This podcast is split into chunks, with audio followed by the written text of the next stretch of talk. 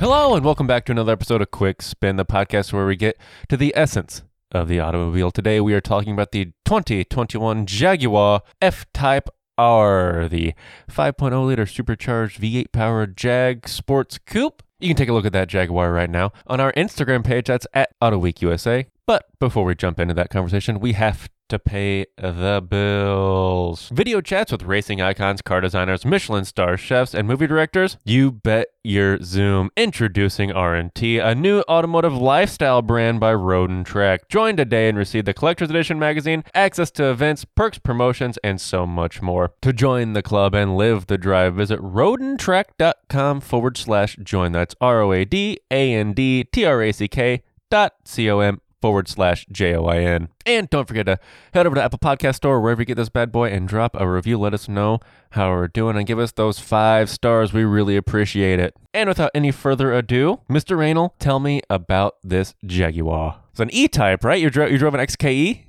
I did. A 1950, no, I'm kidding. 2021 Jag F Type R. Uh, extremely yellow. This baby was definitely yellow. Uh, it looked terrific. It was designed uh, by Ian Callum back in the day, of whom I'm a huge fan. Uh, I really enjoy his work.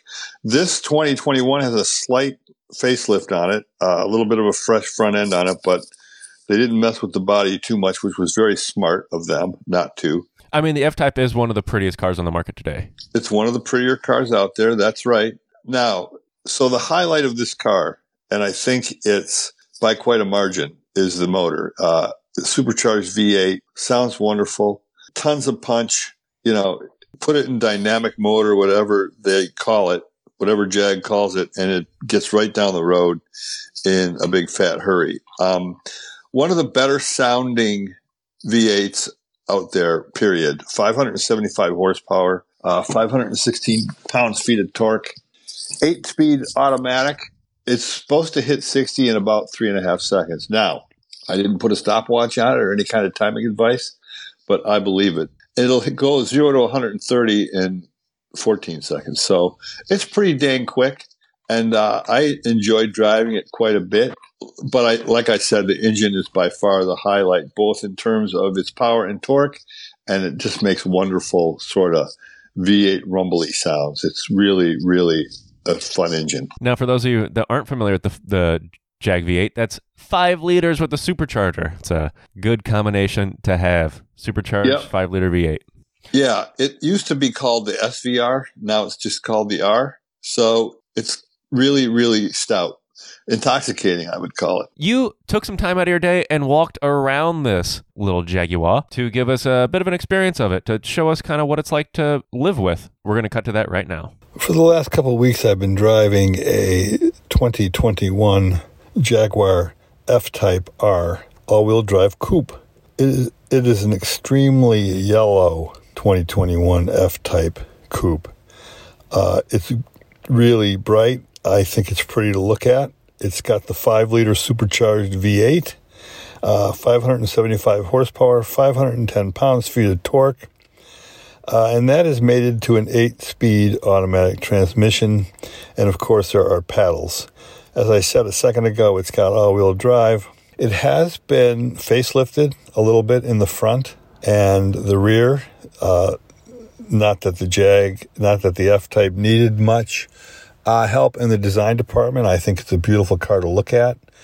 Uh, but they did play with the front end a little bit, made it a little bolder. Uh, I think it looks very nice. Uh, what Jag did not do, however, is anything to the interior, and it is a wee bit dated compared to some of the competition. It's not bad. It's just some of the controls are a little fiddly, and uh, the touch screen reacts a little bit slower than some of the competition as well. But it's well built, a lot of nice leather and carbon or a carbon esque looking materials inside. So it, it's nice looking. The seats are comfortable, MUI adjustable as well, two buckets. It's a little cramped. The roof is low even for me, and I'm not that tall. I'm only 5'8". And it's a little tight in here. The the center console is is quite wide. And again, some of the controls are a little fiddly and that touchscreen is a little hard to get used to. But The F Type is about driving, so why don't we go do that right now? Now, Mr. Raynal, you talked about the interior being a little dated, and I sometimes will catch a lot of flack from my coworkers at Auto Week for saying similar things about sports cars. Because you know, the, the old adage is if you're driving a sports car like this Jag, who cares about the interior? Point counterpoint, when you're paying over $100,000, the interior does matter. It's where you spend a lot of time. Yeah, I think that I think it both are probably right. Neither one's really wrong. This car's stickered at 115,000 bucks. And for that kind of money, I think I would want a little bit more of a comfortable interior, one that I could stretch my legs out a wee bit more. Like I said, the center center console in this thing is just wide. I should have whipped out a little tape measure and measured it, but it's it's as wide as you know those full size pickups that have 72 cup holders and places to put your iPads and things. This thing felt. I'm sure it's not the same width, but it felt like it could be. And, and like I said, it just didn't feel that up to date to me in terms of uh, how to work the controls, and the touch screen was a little bit slow to react. Not all the time. It's just I don't know.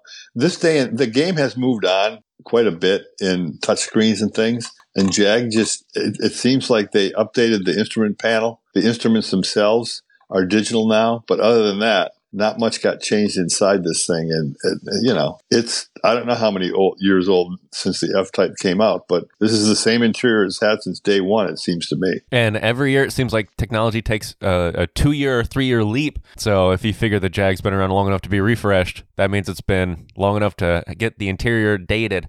But the Jag is a driver's car, right? I mean, almost 600 horsepower, all wheel drive. Sounds like an absolute hoot to drive. So let let's hear how it is. So here we go. Uh, we're going to give this baby a little spin around the block, a little bit, um, and check it out. Uh, the V8's got a nice little growl to it. Sounds pretty racy. Uh, there are modes. There is a dynamic mode, which makes it even a little bit more racy sounding, and uh, there's also snow mode and uh, I don't think Jag calls it that, but uh, it's like rain, ice, snow, and that just sort of eases eases everything back, as you can imagine. Uh, and you know, doesn't make the controls quite as lively, and it kind of dulls down the handling a little bit. Uh, so we're going to proceed here down the street uh, and give it a little goose and I mean, the thing's quick. It's not crazy fast. There's definitely a difference between um, sort of the dynamic mode and the regular mode. There's so there's three modes: dynamic, uh, snow, and uh, regular.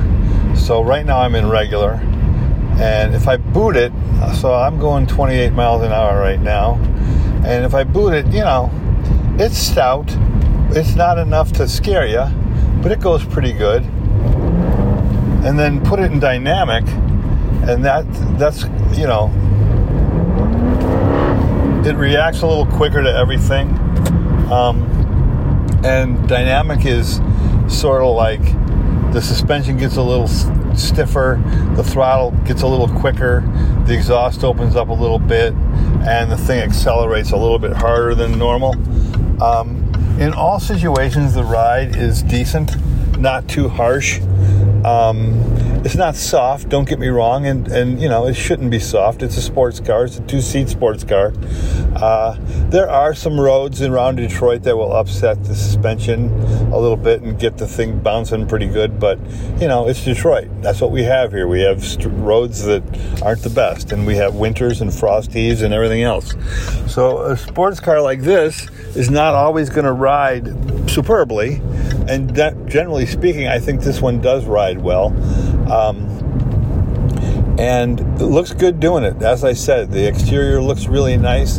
The interior is well built. Could be a little bit, could use an update in some of the uh, controls and the way things operate in here, but um, generally speaking, it's not bad.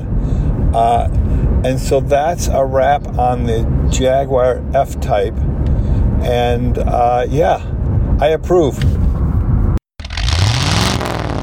If there's a young person in your life who's really into cars, give them the gift of R&T Crew, the ultimate magazine and subscription box for car-loving kids from Road and Track. Perfect for ages 6 and up, each box includes cool accessories, fun activities, and a magazine chock full of facts, stories, games, and more. Sign up now and receive the all-new top secret issue. Just head to rtcrew.com. That's R-T-C-R-E-W dot C-O-M.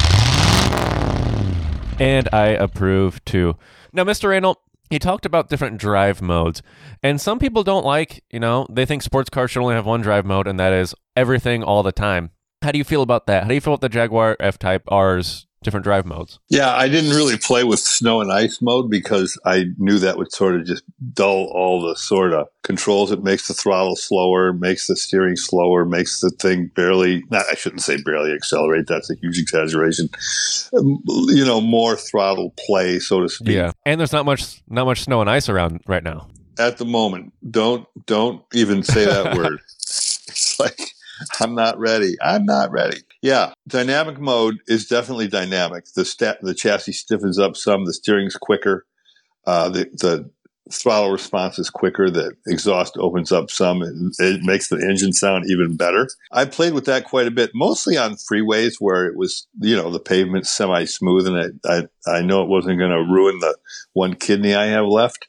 So I primarily did that uh, the dynamic mode on the freeway, and it, it definitely makes the car a bit quicker, and you know makes the steering quicker and things of that nature. The bottom line to me on this car is this: it's one of the best looking coupes available. It's one of the best sounding coupes available, and those two things. You know, make it worth the money for a lot of people. I agree. You kind of threw me under the bus right there because I'm going to ask a question that's going to be some in similar line with this. And a quick spin, we try to get to the essence of an automobile. And this Jaguar F Type R is no exception. Mr. Raynal, what is its raison d'etre? Is it literally just a reason for Jaguar to stuff its 5 liter supercharged V8 in a beautiful car? Well, you know, what would be wrong with that, right? Do, would you really need a, a better reason than that? But I'm sure that's part of it.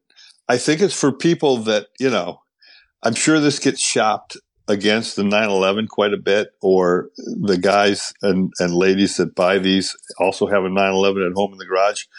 Uh, it's a pretty coupe. It's a it sounds great. I think the reason is is that you know Jag had E types for years, uh, and then went for quite some time with no two seat sports car uh, until this car came out. So it, it's an update on a on sort of a car that extended a classic's life, if you want to think about it in those terms. The e, there was an E type, then the Gap, and then the F type. And uh, when Ian Callum did the first F type a few years ago, it was gorgeous to look at. Here's one thing I want to say about this car, though, and it's this is something that I've thought about a lot since I drove it. I remember several years ago, a bunch of us took sports cars out to Michigan International Speedway to drive them back to back. Uh, and this was one of them. We took an F type. And driving it out there, you know, it was a lot of fun to drive it on the twisty roads out to MIS. But once we got it on the track, I must say that the Corvette C7 kind of blew this thing off the off the track. It, it handled better in that situation. Now, having said that, you know, this car is for 95% of its daily life that's not spent on a track. This car is a lot of fun. If you're going to get a track car, I think I would look at a 911 or something else. But I think very few, few people will do that. I agree. And I've got seven of these F types on order, one for every day of the week. Different colors, I hope. Different colors, some coupes, some convertibles. I like to mix it up. But I think that's a good place to end this episode. Don't forget to head over to Apple Podcast Store or wherever you listen to this bad boy. Drop us a review. Let us know how we're doing. Reach out to us. Let us know what you want to hear. Thank you, Mr. Raynal, for driving this Jag. I know it's hard, but someone has to do it. It's a sacrifice, no question. And again, I can't stress this enough. Thank you so much for listening. Without your listenership, this wouldn't be possible.